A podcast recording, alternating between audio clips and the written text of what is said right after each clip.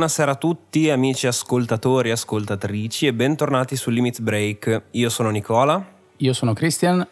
E oggi, come molti di voi si aspetteranno, eh, andiamo avanti con eh, la nostra rubrica Scan. Facciamo la parte 2 eh, dell'episodio su Final Fantasy 1 e quindi, come già avevamo anticipato, oggi parleremo principalmente di storia e gameplay e nostri pareri personali, considerazioni personali eh, con tanto di spoiler, ma solo alla fine, come avevamo già fatto per Legend of Dragoon, vi avviseremo quando entreremo nella sezione spoiler, quindi fino ad allora restate tranquillamente ad ascoltare se volete. Col verso del Chocobo.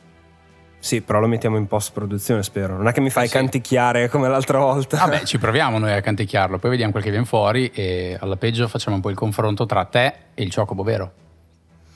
Va bene, vabbè, se, se proprio ci tieni lo farò.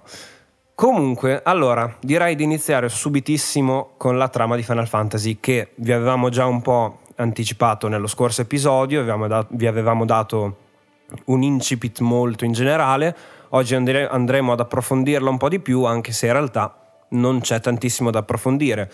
Quindi ripetiamo per chi si fosse perso lo scorso episodio. Eh, l'incipit della trama consiste in questo mondo govern- che non penso abbia un nome nello specifico. Sai mondo. che non mi ricordo.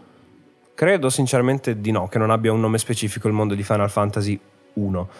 Comunque, eh, la storia si apre con questo spiegone, potremmo dire cosa che a me non fa impazzire, perché io preferisco quando, ehm, diciamo, il gioco ti butta già all'interno del suo mondo e ti dà le informazioni piano piano col procedere della storia.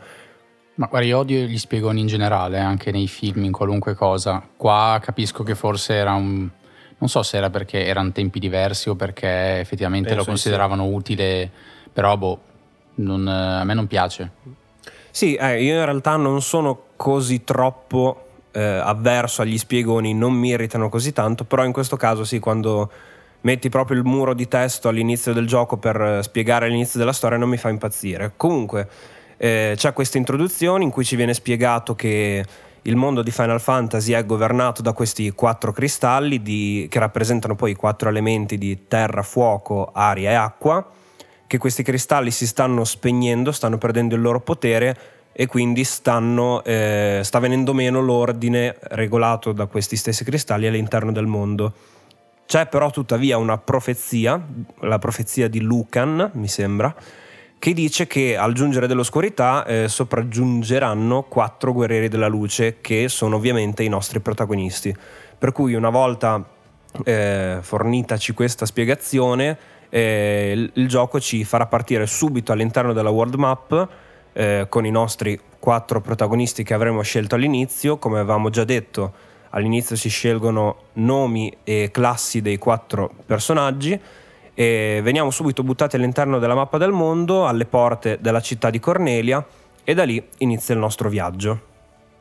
Esatto, questo è proprio l'inizio come parte della nostra avventura, quindi abbiamo appunto questo spiegone per darci un po' di background della storia, poi per il resto catapultati all'interno del, del nostro viaggio ci troviamo a dover andare eh, dal re di, di, Cornelia, giusto? Era il re di Cornelia? Sì, sì che ha perso la, o meglio, è stata rapita sua figlia, la principessa Sara, da Garland, che è un, un ex cavaliere di, di Cornelia e sostanzialmente la situazione è che c'è un ponte che per noi è fondamentale che sia aggiustato affinché noi eh, possiamo andare a esplorare il mondo. Questo ponte è rotto e il, il re dice: Eh no, finché non salvate la mia figlia, quel ponte non lo, non lo aggiustiamo.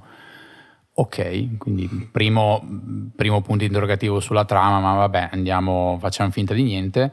E ehm, quindi niente, a questo punto noi ci dirigiamo mh, mm, verso un... Dov'è che siamo?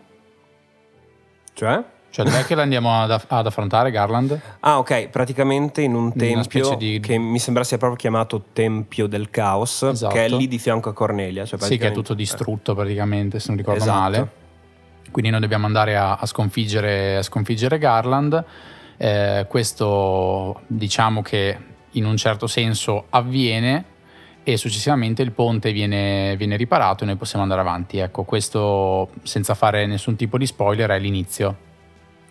Esatto, già qui, come diceva Christian, vediamo che ci sono un po' alcune assurdità, cioè diciamo che il gioco richiede molta sospensione dell'incredulità, nel senso noi arriviamo lì dal nulla, abbiamo questi quattro frammenti di cristallo in mano, uno ciascuno per ogni personaggio, il re ci vede e fa oh, ma questi sono i guerrieri della luce della profezia, andate a, salva- a salvare mia figlia, altrimenti io non riparo il ponte e voi non potrete salvare i cristalli. E mi verrebbe anche da dire, sti qua fino a, fino a due secondi fa non sapevano neanche chi cazzo fossero, non sapevano di essere i guerrieri della luce, che cazzo gliene frega poi di andare a salvare i cristalli, però ovviamente come sempre, cioè come sempre, come accade in questi casi, accettano il loro destino così improvvisamente e alla fine sconfitto Garland, si salva la principessa e il ponte viene riparato così in due secondi e quando lo attraversiamo poi il gioco vero e proprio inizio, si potrebbe dire che finora questo era un po' il prologo e quando si attraversa il ponte si sente per la prima volta il main team di Final Fantasy che sarà poi presente in quasi tutti, se non tutti, i capitoli della saga. Esattamente, esattamente, questa è appunto la, la partenza, ricordiamo che il, il gioco è uscito nel 1987, quindi sono passati un po' di anni e c'era forse anche proprio un'aspettativa diversa verso, verso, i giochi e nonostante tutto comunque è stato accolto questo come un gioco diciamo rivoluzionario sotto molti punti di vista. Sì, sì, c'è da dire che appunto come hai detto tu all'epoca non era ancora così maturo il videogioco e si tende un po', io tenderei anche un po' a giustificarla questa trama un po' così raffazzonata per un gioco dell'epoca, quindi dai, tutto sommato lo accettiamo. Sì, per dare un altro po' di contesto eh, diciamo, al mondo in cui ci troviamo, siamo in un mondo fantasy dove abbiamo diverse razze, quindi abbiamo gli umani, abbiamo i nani, elfi, sirene, fate, draghi, robot. E alcune di queste razze hanno proprio delle, delle loro città, o meglio possiamo trovare alcune di queste razze praticamente solo eh, in una città, mm, quindi abbiamo eh, la città degli Elfi, se non sbaglio, per esempio, che è popolata soltanto dagli Elfi, e, e così via. Abbiamo poi dopo una serie di, di posti che andiamo a visitare nel, nel, mondo. Inizialmente il nostro percorso è abbastanza obbligato, comunque adesso arriviamo alla parte di gameplay, poi affrontiamo anche, anche questa cosa. Sì, esattamente. Prima di arrivare alla parte vera e propria di gameplay, una piccola parentesi su eh, son, comparto sonoro e grafica. Allora, per quanto riguarda le musiche, ok, sono musiche 8 bit, al giorno d'oggi probabilmente sono anche irritanti, però comunque eh, con, bisogna contestualizzare tutto all'interno dell'epoca eh, in cui è uscito questo gioco. E le musiche erano davvero spettacolari per l'epoca e, mm, e hanno appunto, come dicevamo prima per il main team o nello scorso episodio per Prelude, hanno mm, fissato come standard alcune musiche per la saga di Final Fantasy che poi riarrangiate nel tempo a livello proprio anche orchestrale sono diventati dei veri e propri pezzi da 90 nel, nelle colonne sonore dei videogiochi in generale.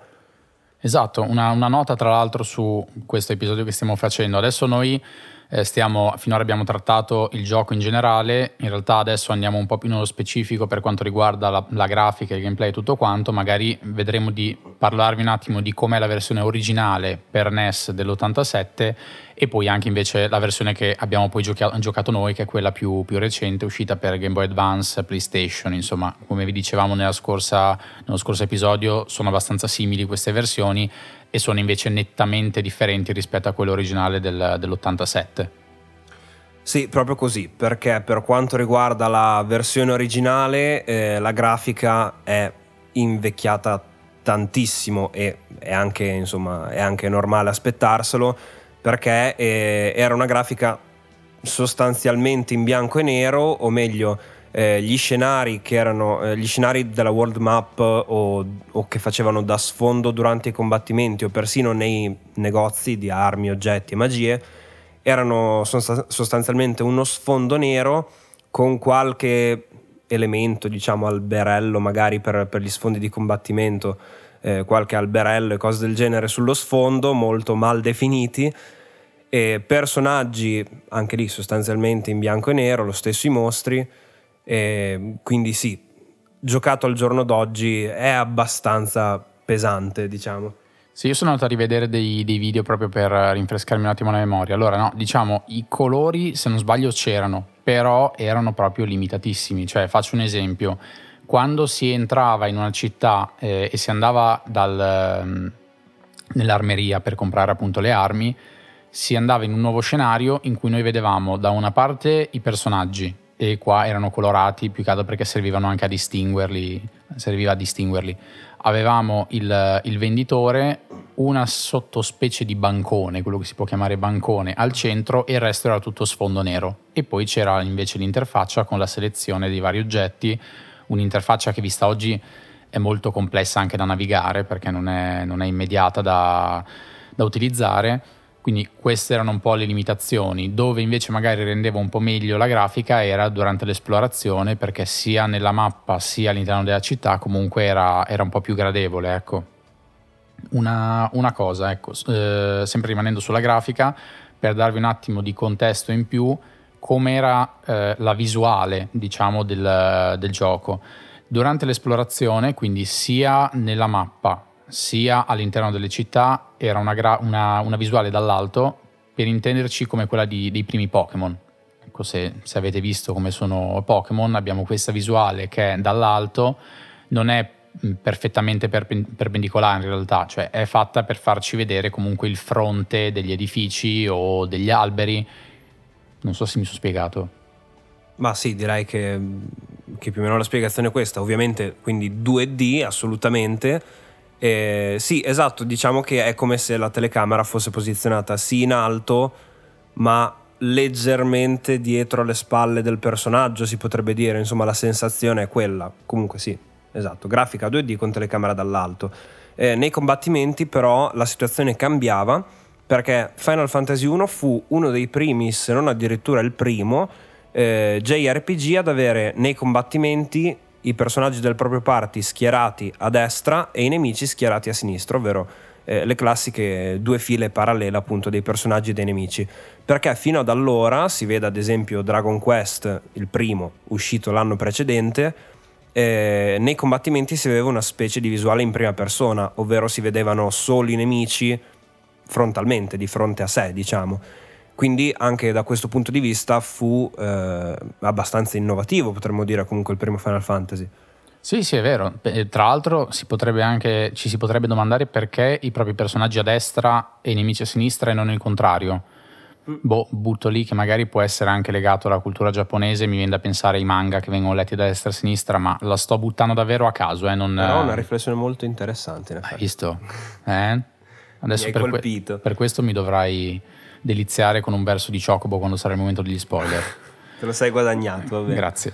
Quindi questa era appunto la, la, visuale per il combattimento, rimaniamo appunto sempre in 2D, abbiamo il, um, i personaggi a destra che nel momento in cui si inizia a combattere sono fermi, ok? Quindi è totalmente statico e a turni il, il combattimento non so se volevi aggiungere qualcos'altro prima di passare a questo. Eh, sì, c'era un aneddoto interessante eh, che spiega un po' questa, cioè non spiega un po', però insomma sostanzialmente eh, è stato saputo, eh, mi sono un po' incartato. Si è poi saputo. Si è poi saputo, esatto, eh, che, questa, che l'ispirazione per questa configurazione delle due linee eh, del proprio party e la linea nemica è stata presa dal football americano perché il, il designer del combat system di Final Fantasy 1 non aveva mai lavorato a dei JRPG prima, ma eh, era un grande eh, fan del football americano e quindi prese ispirazione per questa configurazione per quanto riguarda appunto le due linee schierate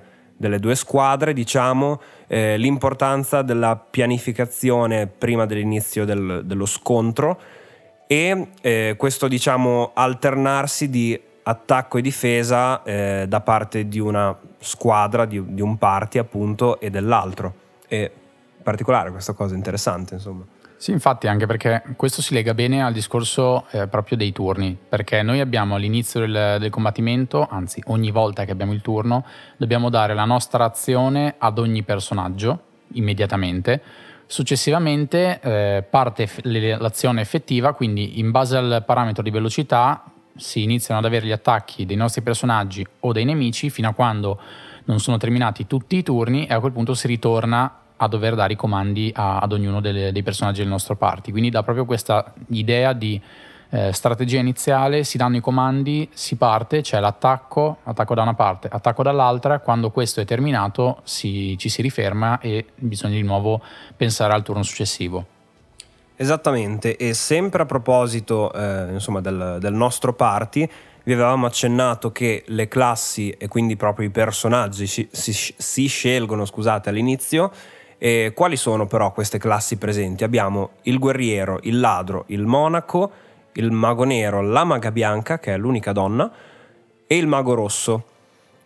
Qualche peculiarità di queste classi? Allora, non è che, ce ne fosse, non è che avessero in realtà grandissime peculiarità se non per i maghi, perché sostanzialmente i guerrieri erano ovviamente molto forti in difesa, abbastanza in attacco e in grado di usare tutte le armi. Il monaco era un combattente principalmente a mani nude, e, o meglio, poteva anche usare qualche arma, c'era qualche arma specificamente dedicata al, moni- al monaco, ma in realtà era totalmente inutile perché il monaco è molto più forte a mani nude. E tra l'altro è il personaggio più forte in attacco di tutti quanti, cioè è davvero devastante. E quindi, boh, vabbè. Eh, I maghi avevano ovviamente erano deboli in attacco e in difesa, ma potevano usare le magie. Il mago rosso poteva usare sia le magie nere che le bianche, ma non quelle di più alto livello. E il ladro invece sostanzialmente non serviva a una cippa perché eh, basta solo dire anche il fatto che non può rubare. Allora un ladro che non può rubare già sono un po' strano. In più eh, sì, aveva un, gran, un parametro molto alto in velocità, e quindi questo gli consentiva anche di sferrare più colpi in un singolo attacco fisico perché c'era questa meccanica appunto che all'aumentare del parametro velocità con un singolo attacco eh, si potevano sferrare più colpi ma in realtà aveva comunque un parametro di attacco molto basso per cui nonostante sferrasse più colpi comunque infliggeva molti meno danni del guerriero e del monaco. Sì, possiamo dire che il guerriero è, è, la classe un po' paraculo, cioè è quella bene o male bilanciata che tu sai che se lo metti nel tuo party dove lo metti sta. Comunque è un personaggio che fa il suo, non eccelle da nessuna parte, però è anche quello che non ti darà delle delusioni. Il ladro è appunto, come dicevi te, abbastanza inutile, può essere usato giusto essendo veloce per eh, usare oggetti curativi, però averlo per l'intero gioco diventa davvero una palla al piede. Il monaco è quel personaggio spregiudicato che tu puoi prendere se ti piace stare all'attacco o eh, comunque se vuoi avere un personaggio che davvero mena all'interno del party oppure fai un party di soli monaco, monaci di soli monaco. Eh, di soli monaci e spacchi tutto però poi non sai quando hai bisogno di curarti che cosa possa succedere. Alla fine di tutto però comunque i maghi sono quelli che ti davano forse un po' più di divertimento perché senza i maghi all'interno del gioco ti trovi a non poter acquistare le magie quando vai ni, nelle varie città a dover fare dei combattimenti che sono soltanto attacca, attacca, attacca perché il, il, i maghi sono quelli che hanno le magie, tutti gli altri possono fare soltanto attacco e quindi se non metti nemmeno un mago all'interno del tuo party diventa molto monotono il gioco. Esatto, perché i comandi durante i combattimenti erano solo e soltanto e indistintamente per tutte le classi attacco, magie, eh, equip, equipaggiamento, che è appunto per cambiare l'equipaggiamento durante la battaglia, oggetti e fuga. Ora, capirete quindi da soli che i personaggi che non possono usare le magie hanno come unico strumento offensivo l'attacco. Non c'è neanche il comando difesa, quindi sì, esatto, come dicevi tu, eh, avere qualche mago in, nel party non solo può essere utile, ma rende anche il gioco un po' più divertente. E comunque potremmo dire che alla fine sì, questa, mh, mm, eh, questa composizione fissa del party da scegliere all'inizio aggiunge magari rigiocabilità al gioco, ma in realtà alla fine penso che la squadra ottimale sia senza ombra di dubbio guerriero monaco, mago nero, mago bianco al limite ci puoi mettere un mago rosso e mettere, mo- e mettere due monaci, però sì, non è che poi alla fine sia granché di variabilità.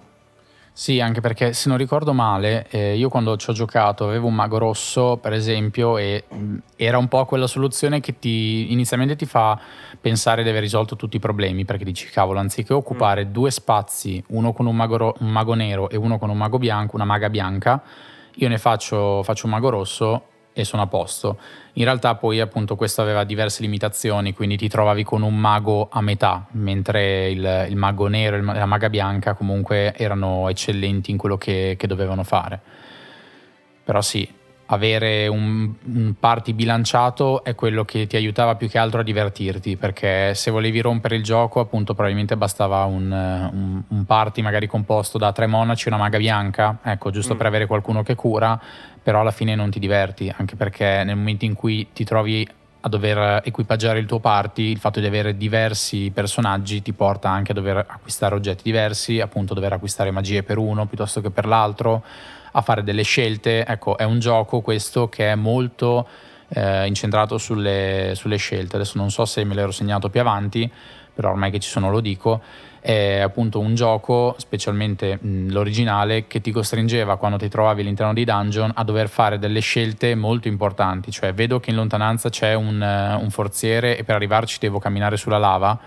Cosa faccio? Ci vado, rischio, potrei trovare un oggetto che mi serve ma magari no eh, mi trovo con gli MP che sono scarsi e sto finendo gli oggetti e quindi molte, molte volte ti capitava di dover poi tornare fuori dal dungeon, curarti, equipaggiarti meglio e rientrarci. Quindi le scelte in questo gioco sono, sono molto importanti da questo punto di vista. Sì, anche perché la versione, cioè il gioco e in particolare la versione originale per NES del gioco era anche piuttosto difficile e, e inoltre c'è da ricordarsi anche, cioè c'è da considerare anche il fatto che si tratta comunque di uno tra i primi JRPG in assoluto mai pubblicati e quindi eh, diciamo che i giocatori avevano anche meno esperienza in questo ambito, con, lo conoscevano meno come genere di gioco e quindi magari molti potevano anche all'epoca eh, sottovalutare il fatto di prepararsi per bene sia come ehm, come livello dei personaggi sia come equipaggiamento prima di affrontare un dungeon per esempio. Niente, non sappiamo cosa dire, siamo rimasti bloccati. No, no, io in realtà volevo dire una cosa, però eh, speravo mi desse il collegamento. okay. Comunque, no, eh, c'era anche questa mh, mm, cosa, un altro piccolo aneddoto, aneddoto, diciamo, e cioè che nella versione originale, eh, se per esempio si bersagliava lo stesso nemico con più membri del party, e poi però il nemico veniva ucciso dal, dal primo membro del party che lo attaccava, eh, gli altri perdevano il turno quindi eh, praticamente il gioco andava un, è come se il codice andasse un po' in palla perché tu avevi bersagliato un nemico che in realtà poi non c'è più e gli altri perdevano il turno. Questa cosa fu poi sistemata nelle versioni successive e fa anche un po' sorridere pensarci al giorno d'oggi perché diamo per scontato che quando un nemico viene eliminato, se già altri lo avevano bersagliato, bersaglieranno poi un altro nemico, insomma. Ma ti aggiungo che in realtà, se non sbaglio, io l'ho anche rivisto di, da poco in un altro gioco in cui volutamente l'hanno fatto così e non mi ricordo se è Chrono Cross o Golden Sun. Eh, sì, hai ragione, è Golden Sun, mi è venuto in mente, penso sia Golden Sun. Forse fatto... è lui. E giusto per dare appunto ancora più contesto a chi eh, non ha ben capito quello che, che, stiamo dicendo, nel momento in cui c'è un combattimento e dobbiamo scegliere le azioni per determinati personaggi, come dicevo prima, noi dobbiamo dare tutti i turni cioè, o meglio dobbiamo dare tutte le azioni per quel turno ad ogni personaggio del party. Quindi faccio un esempio, abbiamo quattro personaggi, dico al primo di attaccare il nemico 1, al secondo di attaccare il nemico 1, al terzo di attaccare il nemico 1 e al quarto di attaccare il nemico 2. Se eh, dopo il susseguirsi dei primi turni il nemico 1 eh, viene ucciso al primo colpo dal nostro personaggio, quelli che successivamente avrebbero dovuto colpirlo rimangono fermi, non fanno niente, mentre negli altri JRPG quello che succede è che il, il, computer in automatico riassegna quell'attacco a uno dei nemici che sono rimasti in vita, quindi potenzialmente uno può anche assegnare gli attacchi un po' a caso, diciamo così, e sapendo che comunque quelli andranno mh, a colpire qualcuno. Invece in questo gioco era molto eh, più strategica la cosa, cioè successivamente l'hanno fissato, diciamo così, nel senso che è un qualcosa che al giorno d'oggi appunto è un po' più pesante da, da, sopportare, però in quegli anni dava ancora più strategia perché tu dovevi ricordarti quanti attacchi avevi fatto verso un nemico, quali erano le probabilità che morisse in uno, due, tre attacchi e quindi capire poi come girare gli altri turni dei tuoi personaggi, perché altrimenti rischiavi di perdere dei turni e turni persi voleva dire magari morire e ricominciare il gioco. Eh, sì, io non sono parzialmente d'accordo con questa cosa perché eh, è vero che può essere un elemento di strategia in più, però al, perlomeno a quel punto se fai una cosa del genere fammi vedere la barra della vita dei nemici. Troppo Perché? facile. Eh, ok, però in realtà se vogliamo eh, questo elemento di strategia in parte c'è ancora anche quando l'attacco viene rassegnato, perché comunque se un nemico ha 5 HP e tu usi il tuo attaccante più forte per attaccarlo e gli infliggi 300 HP di danno, hai comunque sprecato un attacco che potevi direzionare verso un altro nemico ed eliminare quello lì morente con un attaccante più debole. Quindi l'elemento di strategia rimane comunque, solo che se mi fai perdere il turno è, è molto stronza come cosa. No, no, ma infatti è vero questo, eh, però quello che, che dico è che è coerente con eh, diciamo, la premessa che abbiamo fatto prima, cioè stiamo parlando di un gioco mm. che in quegli anni appunto ti metteva di fronte ad un qualcosa che eh, ti costringeva a fare farming, quindi ad allenare i tuoi personaggi prima di affrontare determinati dungeon o ad andare avanti eh, ti costringeva a equipaggiarti con il meglio delle armi, delle armature, delle, delle, magie che trovavi in giro. Dovevi appunto fare delle scelte in maniera molto oculata quando eri all'interno dei dungeon, quindi il fatto anche di mettere una componente strategica non solo nell'esplorazione, nella preparazione delle battaglie, ma anche nella battaglia stessa, in questo caso è coerente. Poi ecco, se devo dire, eh, anche a me frustra da morire, da morire, e non lo vorrei mai in un gioco che faccio adesso. Infatti in Golden Sun è una cosa che mi sta molto, insomma, Sì, sì, ci sta, in effetti è vero, è, è effettivamente coerente, questo sì. Comunque, eh, ovviamente come in tutti i giochi di ruolo che si rispettino, eh, i personaggi si possono sviluppare, equipaggiare, potenziare in diversi modi. Ovviamente qua, ripetiamo, era il 1987, era uno sviluppo molto basilare, però lo citiamo, ovvero ehm, combattendo si guadagnava esperienza, si saliva di livello e, qui, e, e c'era ovviamente l'equipaggiamento da gestire, quindi classico sviluppo dei personaggi, livelli, livelli ed equipaggiamento. L'equipaggiamento però ricordo, almeno nella versione per Game Boy Advance che è quella che ho giocato io, che era comunque molto importante, cioè faceva davvero la sua differenza avere un buon equipaggiamento, tant'è che io ricordo che eh, per gestirmi su quanto allenarmi, eh, ogni volta che arrivavo in una nuova città mi allenavo nella world map o nei dungeon lì vicini finché non avevo abbastanza guild, ovvero i soldi, da potermi comprare tutte le magie e tutto l'equipaggiamento più forte che potevo avere in quel momento. Una volta fatto quello, andavo avanti, sempre così. Sì, aggiungo, io sono l'uomo delle aggiunte, visto arrivo e mi ricordo di cose che non abbiamo detto. E no, giusto una cosa al volo, visto che parlavamo del fatto di mettere un po' a confronto la versione per NES, quindi quella dell'87 con quelle più recenti, prima abbiamo parlato della grafica, ecco, allora nel nu- nelle nuove versioni la grafica rimane comunque in 2D e con la stessa visuale Cambia però a livello di cura, eh, a livello di colori, a livello di definizione, tutto quanto, di scenari, quello è stato migliorato, mentre per il resto, come dicevamo, il combattimento ha subito quei cambiamenti sulla, sulla, questione dell'attacco che veniva reindirizzato quando moriva un nemico, mentre per il resto più o meno mi sa che siamo lì. Sì, sì, adesso appunto io non ho giocato la versione per NES, però ovviamente come sempre ci siamo un po' documentati e direi che effettivamente sì, le principali differenze erano principalmente in questa cosa che dicevamo del, del, bersagliare gli attacchi nemici e comunque in una difficoltà tendenzialmente più alta nella versione originale. Comunque andando avanti eh, parliamo un po' anche di esplorazione. Eh, in Final Fantasy abbiamo, come abbiamo già citato, eh, un overworld o world map che dir si voglia, eh, delle città, dei dungeon, quindi anche qui assolutamente impostazione classica, però è interessante, eh, ed incontri casuali, dimenticavo, ehm, però è interessante notare che già qui, ripeto, nel 1987, nel primo Final Fantasy, avevamo diversi mezzi per spostarci all'interno della world map. Ovviamente all'inizio potevamo spostarci solo a piedi, ma già dopo poche ore di gioco eh, guadagnavamo la nave per poter attraversare ovviamente i mari. Eh, più avanti eh, si sbloccherà anche la canoa per poter attraversare alcuni fiumi su cui la nave non può arrivare e ovviamente alla fine del gioco come in eh, bene o male tutti i Final Fantasy l'aeronave per poter davvero arrivare dovunque si voglia e esplorare nella sua totalità tutto il mondo di gioco. mondo di gioco che era diviso in tre grandi continenti e, e quindi diciamo che durante lo, lo, sviluppo della storia, se non sbaglio comunque si poteva, c'era qualche escamotage per farti attraversare, i, ah sì, in nave, si potevano attraversare i continenti in nave, ma comunque c'erano delle zone che rimanevano inaccessibili finché non si sbloccava poi l'aeronave alla fine.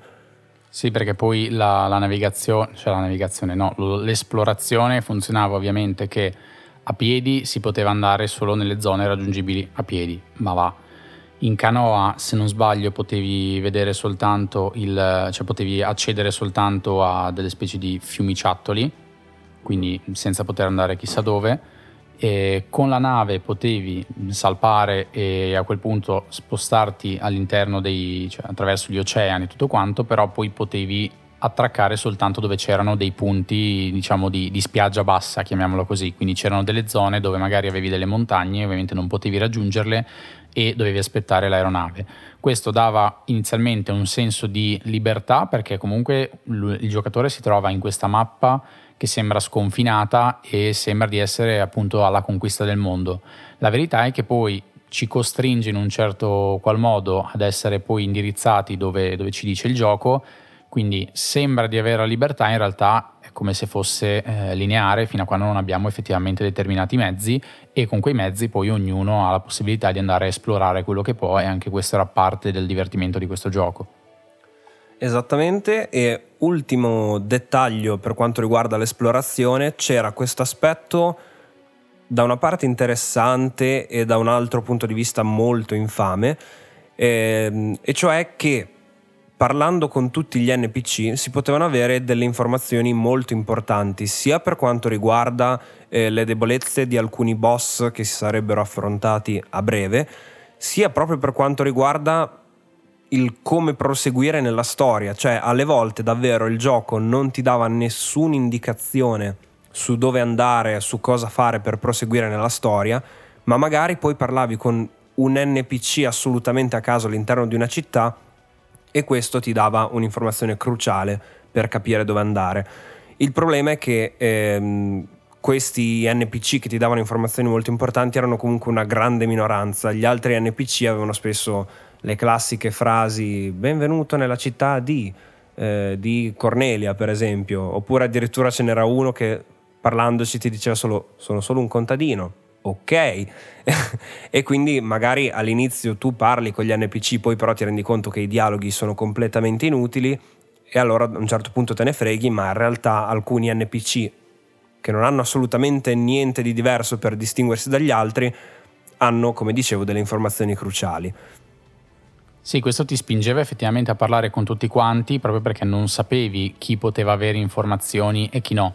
Questo poi negli anni è stato sviluppato da alcuni Final Fantasy ma anche da alcuni JRPG in generale eh, proprio per dare profondità a determinati personaggi non giocabili che in questo gioco erano diciamo solo abbozzati perché appunto si dava una certa varietà, avevamo queste città popolate in cui si poteva andare a parlare con tante persone di cui magari un decimo era, era interessante, poi invece ci sono stati dei giochi negli anni, mi viene da citare anche uscendo dal JRPG eh, l'episodio che abbiamo fatto con Alessandro Longoni in cui si parlava di Mass Effect dove gli NPC non dico che sono il cuore del gioco ma mh, quasi insomma sono parte integrante della, della storia e dell'esperienza del giocatore. Questo era un po' un, un inizio da quel punto di vista, un po', un po' abbozzato però dove già veniva data importanza ai dialoghi perché ti permettevano di avere dei, dei vantaggi proprio pratici poi sul, sul gioco stesso. Sì, poi io ho detto che da un punto di vista è un aspetto un po' infame, diciamo, ma in realtà poi se devo dare una mia opinione strettamente personale, io l'apprezzavo questa cosa, ma semplicemente perché io ho sempre avuto la fissa fin da piccolo che in ogni gioco devo parlare con ogni singolo NPC, con tutti, e quindi in realtà parlando con tutti per una fissa mia, alla fine mi ritrovavo a, a ricavare effettivamente queste informazioni importanti e quando mi capitava ero contento perché insomma avevo trovato qualcosa, un indizio per proseguire, mi ricordavo magari di un posto che avevo visitato ore e ore di gioco prima e che all'inizio sembrava inutile e poi andando avanti capivi che dovevi tornare lì e magari trovare questo oggetto eccetera e quindi questo comunque eh, rendeva un po' più interessante il, il procedere all'interno della storia. Sì, vorrei dare un consiglio a chi ancora magari non, non gioca più di tanto ai JRPG ma vuole cominciare o anche a chi già li sta facendo. Eh, può sembrare banale ma non lo è. Parlare con tutti i personaggi che si incontrano lungo il proprio cammino è importante. È importante in alcuni casi, come dicevamo adesso, per avere dei, dei vantaggi sul gioco, ma questo è il meno il più è proprio che ci sono dei giochi in cui gli NPC che si incontrano lungo, lungo, il cammino aiutano a migliorare di gran lunga l'esperienza che si ha su un gioco, perché può dare profondità ai personaggi, può dare profondità alla trama, al mondo che si sta esplorando e che quindi mano a mano mh, si va a scoprire e quindi c'è questa specie di eh, world building che avviene tramite i dialoghi con i personaggi. Quindi se eh, normalmente giocate JRPG e non parlate con gli NPC, fatelo se vi state approcciando a questi giochi per la prima volta, ugualmente fatelo e non perdetelo come abitudine perché secondo me è importante. Assolutamente d'accordo.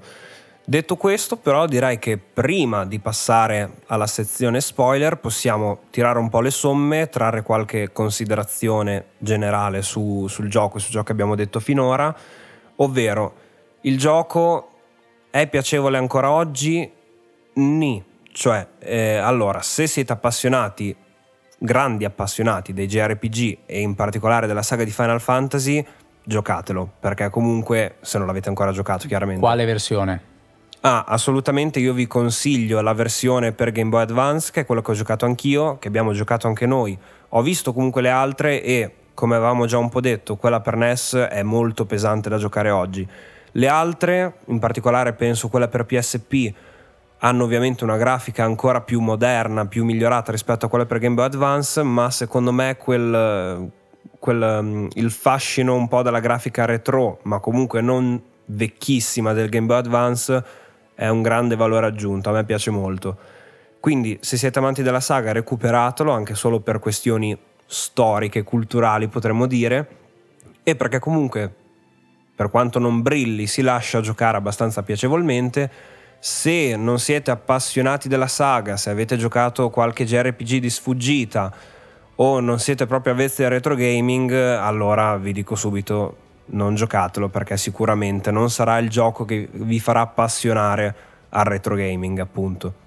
Sì, soprattutto dipende se eh, magari mh, mm, siete, come dire, appassionati della saga, ma siete pronti alla mh, mm, alla grafica, se avete dei problemi con questo tipo di grafica, se ce l'avete col tipo di gioco, ecco, perché ricordiamo che il tipo di grafica di questo gioco, se prendiamo la versione attuale, è molto simile poi a quella che si ritrova anche per Final Fantasy 2, 4, 5, 6, eh, anche il 2 in versione moderna, perché quello era ancora brutto, però se prendiamo il 4, il 5 e il 6, nella loro versione originale per SNES avevano questo tipo di grafica, ma era curata proprio nei, nei, particolari, anche se era appunto sempre 2D dall'alto e quant'altro. Quindi se avete un problema con questo tipo di grafica è un problema di, di, fondo. Se invece la grafica non vi fa paura, ma avete paura soltanto del gioco che può essere invecchiato, magari dategli una chance. È comunque un gioco che alla fine fila abbastanza liscio, nel senso che non, non è pesante da fare, è abbastanza monotono da un certo punto di vista perché sposti da una città all'altra, vai nel dungeon, recuperi quello che devi recuperare, vai alla città successiva e, e così via. Niente di, di, di, particolare, però il fascino del gioco che ha dato l'inizio a questa saga, accompagnati poi dalla, dalle musiche di questo gioco, insomma, ancora fa la sua porca figura. Esatto, sappiate solo che anche se siete in grado di, di soprassedere sopra, uh, su una grafica un po' vecchia, diciamo, perché comunque anche nelle versioni moderne mantiene quell'impostazione di grafica più o meno in 2D, forse 2.5D potremmo dire nella versione PSP, però ci siamo capiti. E sappiate che dove, dovrete comunque soprassedere sopra una storia appunto molto banale, che non ha molti guizzi, non ha molti... cioè anzi si mantiene piatta per tutto il gioco se non alla fine, e tra un po' ne parleremo, e, e comunque una grande sospensione dell'incredulità perché molte volte alcuni eventi accadono un po' così a caso, non si capisce bene perché un personaggio dovrebbe fare una certa cosa per voi o darvi un determinato oggetto e alla fine diciamo che tutto viene giustificato dalla presenza della magia e, e alla fine diciamo che comunque lo svolgimento del gioco si riduce più o meno in un continuo girovagare da un luogo all'altro senza poi un, uno scopo vero e proprio se non quello appunto di salvare i cristalli. Bene, passiamo alla sezione spoiler. Mi fai il chocobo mentre io segno anche minuto siamo, così poi dopo lo segnaliamo. Ok, bene, quindi ora siamo nella sezione spoiler. Avete sentito un chocobo che stava male, più forse un chocobo che sta bene, se siamo riusciti a montare correttamente. Bene, da qui in avanti, spoiler, non è che ci sia granché, eh, quindi magari se non l'avete mai giocato e non avete paura degli spoiler potete anche continuare senza problemi, non, non vi riveleremo chissà che cosa, però insomma se invece avete paura questa è l'ultima possibilità che avete di scappare. 3, 2, 1... Bene, eh, dopo essermi coperto di vergogna, torno qui per parlarvi degli spoiler che sostanzialmente si possono ridurre, come dicevo prima, nel finale e in un altro piccolo evento che accade comunque verso la fine del gioco. Questo evento tratta, eh, consiste nell'incontro con Bamut, che è presente già da Final Fantasy 1, ma non è un'invocazione perché non ci sono invocazioni in Final Fantasy 1. Bamut comunque è come sempre il re dei draghi, lo si incontra penso alla fine di un dungeon o comunque all'interno di una caverna, la caverna dei draghi probabilmente e la particolarità di questo incontro è che poi Bamut eh, vi concede, potremmo dire, un upgrade alle classi dei vostri personaggi. In particolare il guerriero diventa cavaliere, il ladro diventa ninja, il monaco diventa maestro e i maghi diventano stregoni barra strega, quindi stregone nero, stregone rosso, strega bianca. Si ha diciamo un eh, redesign estetico di tutti i personaggi, le, cambiano leggermente, ma in realtà l'atto pratico non è che cambi granché, o meglio, l'unico gran, grande, oddio, l'unico cambiamento un po' più marcato è il guerriero che diventando cavaliere può utilizzare magie bianche di basso livello, non mi ricordo esattamente fino a che livello, però poca roba. E I maghi neri, eh, cioè mago nero e maga bianca, sbloccano le magie dei livelli più alti mentre Mago Rosso, eh, Ninja e Maestro penso che si potenzino sol- soltanto alcuni parametri, ma non, non, sbloccano nessuna abilità nuova, ecco.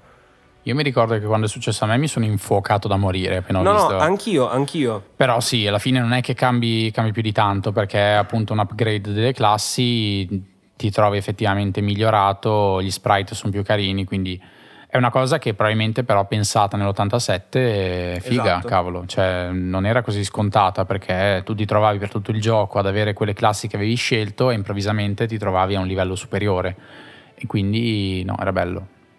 Esatto, lo stesso discorso eh, si può fare anche del finale, che come vi spiegheremo adesso eh, eh, si ha un plot twist proprio eh, nel finalissimo del gioco, nei minuti finali del gioco, che in realtà non è niente di che, niente di particolarmente emozionante, però dopo un intero gioco con la trama che praticamente non si evolve, non te l'aspetti, ti lascia un po' spiazzato e magari ti lascia anche stupito più piacevolmente di quanto dovrebbe fare in realtà. In che cosa consiste questo plot twist? Praticamente eh, alla fine del gioco, dopo aver salvato, anche, sì, insomma, ripristinato diciamo anche l'ultimo cristallo, bisognerebbe eh, in teoria tornare da eh, 12, mi sembra, saggi che si erano incontrati eh, più indietro nel gioco, ma in realtà nessuno te lo dice che devi tornare da questi saggi, praticamente capisci che devi tornare al Tempio del Caos, quello in cui avevi sconfitto Garland all'inizio del gioco, ma in realtà se tu vai da questi saggi praticamente loro ti spiegano che nel mondo è presente questa creatura che eh, è tornata indietro di 2000 anni.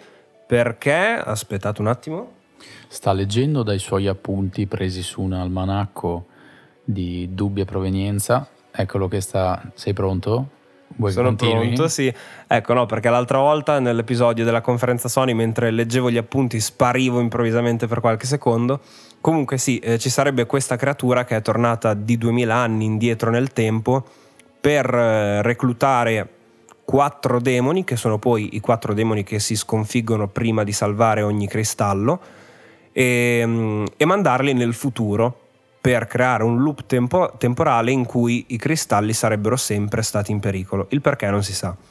Loro ci spiegano questa cosa, dopodiché noi andiamo al Tempio del Caos, appunto, e mh, una volta riaffrontato il dungeon che si amplia a causa di un oggetto che ora si può utilizzare, insomma, eh, ci si ritrova di nuovo di fronte a Garland, che quindi è ancora vivo, e qui lui ci spiega che quella creatura tornata indietro nel tempo di 2000 anni in realtà è proprio lui, e questo è avvenuto perché in punto di morte, quando all'inizio del gioco noi l'abbiamo sconfitto, prima che potesse morire, questi quattro demoni di cui parlavamo prima lo hanno riportato indietro nel tempo di 2000 anni salvandolo.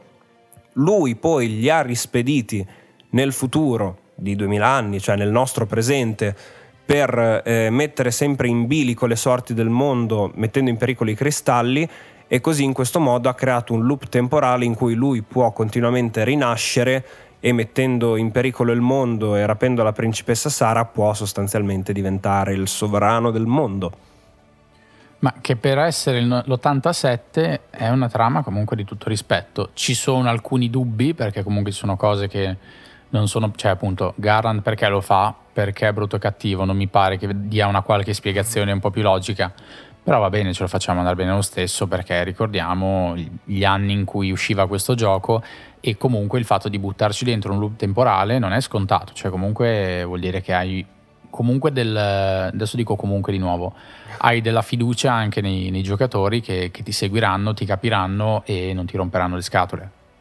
Sì, perché sappiamo bene che i loop temporali portano sempre dei problemi e delle incongruenze. Io non penso che esista al mondo un'opera multimediale in cui ci sia un loop temporale e non ci siano dei paradossi o, o delle incongruenze, appunto, che sono presenti anche qui, ovviamente. Perché, ad esempio, i demoni che avrebbero salvato Garland all'inizio del gioco, nel nostro presente, come cazzo hanno fatto a salvarlo se la, la prima volta, scusate, mi spiego meglio, la prima volta che noi in, questo, in, questa linea temporale abbiamo sconfitto Garland. I, demo, I demoni erano nel passato, come hanno fatto a salvarlo nel presente e a riportarlo nel passato così che lui li potesse rispedire nel futuro? Cioè è proprio l'origine di questo loop che non si riesce a spiegare bene.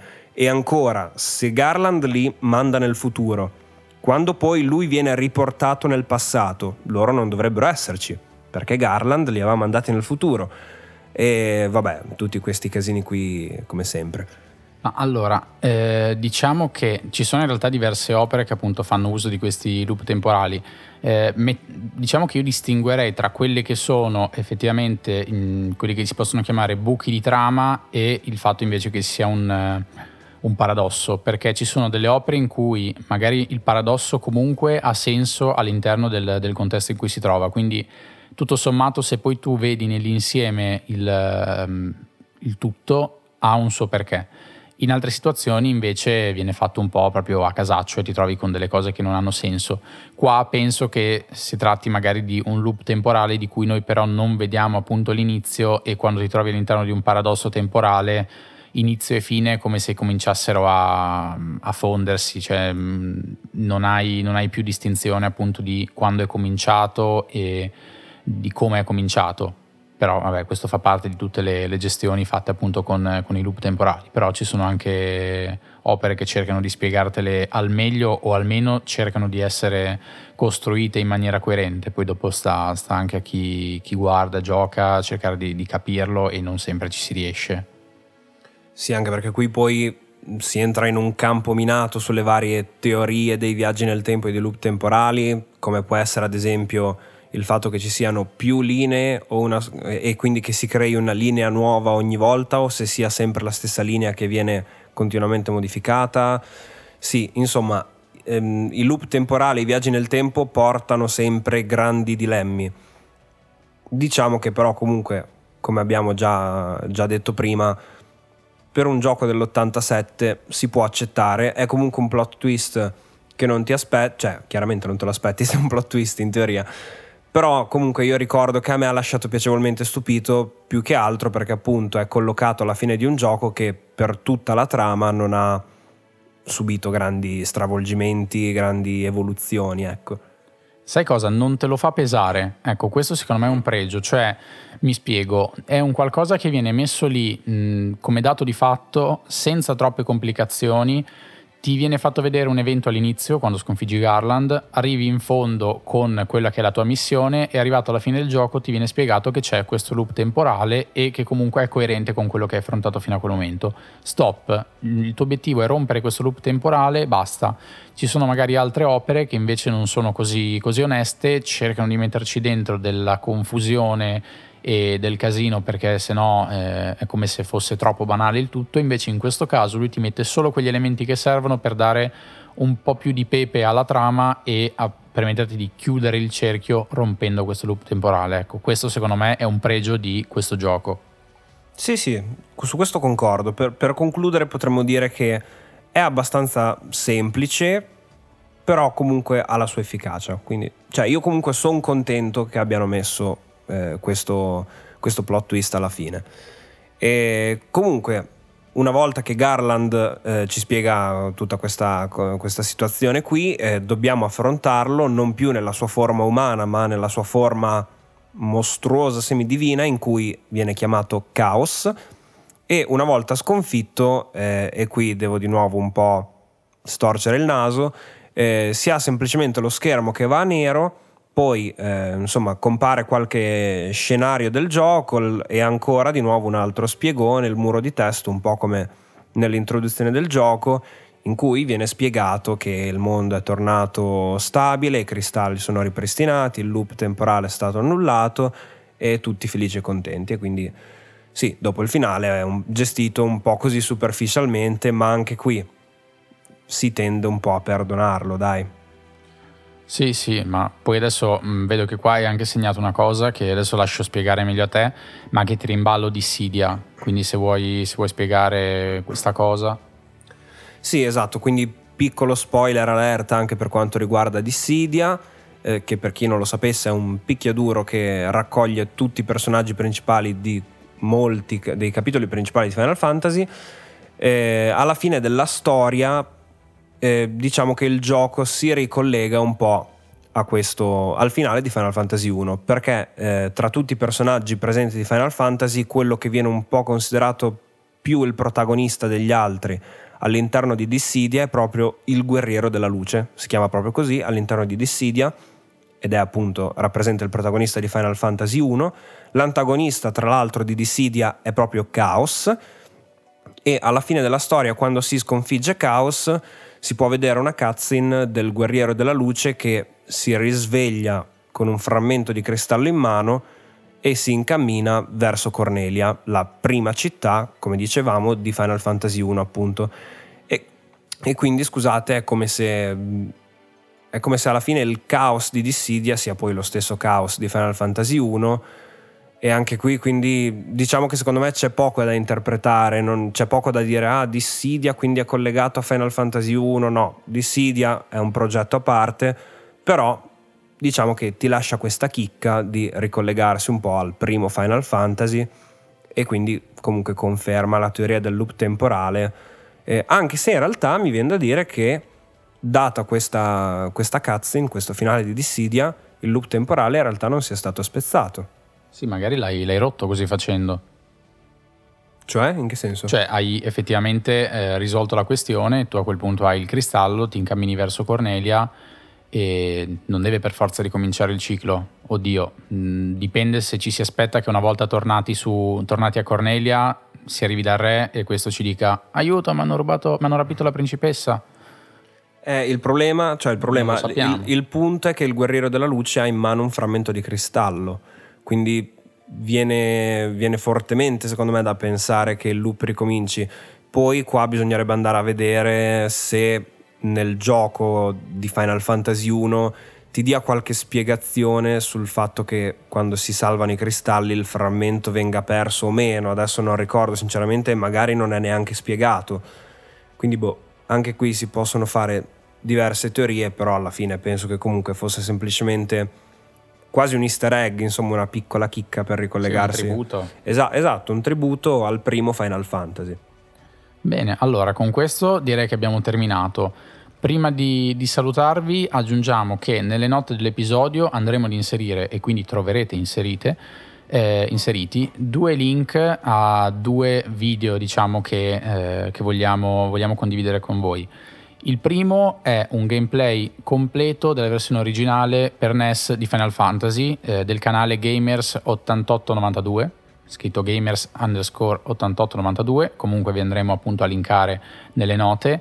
E eh, quindi qui potete vedere il gioco nella sua versione originale. Se non volete giocarvelo ma volete comunque sapere com'è ecco da qui potete fare dei saltelli avanti e indietro nel gioco eh, nei video per vedere com'era il gioco e farvi un'idea il secondo video invece che, che linkiamo è di Giulio Maggiorelli giusto? mi pare di sì che ha fatto un video molto carino, interessante, divertente, dove c'è una sorta di speedrun, chiamiamola così, in realtà mh, sto banalizzando, in realtà lui fa proprio un'analisi del, del, gioco dall'inizio alla fine, cercando appunto di far vedere in maniera veloce le parti, le parti di gioco, eh, con la versione credo PSP, non mi ricordo di preciso. Game Boy Advance. Game Boy Advance, comunque una versione recente, questo sono sicuro e ehm, quindi questo ve lo consigliamo più che altro se volete approfondire, vedere alcuni aspetti appunto del, del gioco in maniera un po' più veloce, perché ovviamente questo è un, un video più breve, sono credo una quarantina di minuti. Sì, quar- quar- cin- sì una cinquantina mi sembra. Sì, ok, quindi sì, ve lo, consigliamo, ve lo consigliamo anche questo, e giusto per darvi appunto un po' più di, di, contesto, per cui avete il nostro episodio, avete volendo un video in cui vedete questa specie di speedrun con dei commenti sull'intera, sull'interazione che si ha durante il gioco e d'altra parte il gameplay completo della versione originale, così se non volete giocarvelo perché appunto è un po' peso, però potete vederlo, può essere comunque interessante. Sì, assolutamente. Noi abbiamo guardato questi due video, eh, in particolare io ho guardato il secondo che Cristian ha citato per prepararci un po' per questo episodio e assolutamente ve lo consiglio, è molto divertente, anche il commento, il montaggio che fa proprio Giulio Maggiorelli è molto ben fatto e divertente e se non volete recuperarvi il gioco ma volete sapere com'è, vi dà comunque un'idea in 50 minuti appunto, potrete un po' conoscere il gioco oltre a questi 50 minuti che avete speso per ascoltare noi. esatto. E niente, se invece volete appunto vedervi l'intero gioco, io sono andato a vedere per esempio alcune delle cose che abbiamo, che abbiamo descritto qua, sono andato a vederle proprio da, da quel gameplay completo fatto su NES perché sinceramente io l'originale non l'ho mai giocato, però c'erano degli aspetti che, che non mi ricordavo, volevo rinfrescarmi, eh, rinfrescarmeli e quindi almeno abbiamo evitato di doverci rigiocare Final Fantasy 1, soprattutto nella versione più vecchia. Bene, detto questo direi che siamo arrivati in chiusura, possiamo salutare, abbiamo chiuso quest'altra, quest'altra scan, chiamiamola così, sì, quest'altro sì, sì. pezzo di scan. Potrebbe diventare una nuova rubrica, pezzo di scan. Pezzo di scan. Va bene. Dove ci trovate? Come al solito ci potete ascoltare un po' a destra a manca su qualunque aggregatore di feed RSS, quindi Spotify, Google Podcast, Apple Podcast, Castbox, Radio Public, Overcast, boh, basta, questi qua Guardate ci trovate sui vari social. Guardate le note dell'episodio. Ecco, una piccola aggiunta che faccio. Abbiamo attualmente il canale Telegram in cui non ci sono praticamente iscritti, se non pochissimi fedeli, e eh, fateci sapere se ha senso tenerlo aperto, perché io tanto lo terrò aperto a prescindere, però se ci fossero un po' di adesioni ci piacerebbe anche magari agganciarci un gruppo per parlare direttamente con voi e cercare di scambiarci delle opinioni. Sarebbe molto interessante proprio per vedere il vostro punto di vista, capire come poter andare avanti con determinati argomenti, certi episodi, insomma, mm, ci piacerebbe appunto avere un confronto diretto con voi. E comunque è bellissimo notare ogni volta come non siamo in grado di fare una chiusura decente di un episodio. No, adesso andremo avanti un'altra ora, eh, cosa credi? Adesso vediamo di che cosa parlare. Lì c'è una PlayStation 2, magari buttiamo dentro Final Fantasy X e facciamo una run al volo in diretta senza video. E Potrebbe tutto. essere il prossimo scan. No, no in vabbè, realtà no. Basta, quindi dato che non riusciamo a chiudere, chiudiamo così, troncata. Ciao a tutti. Ciao.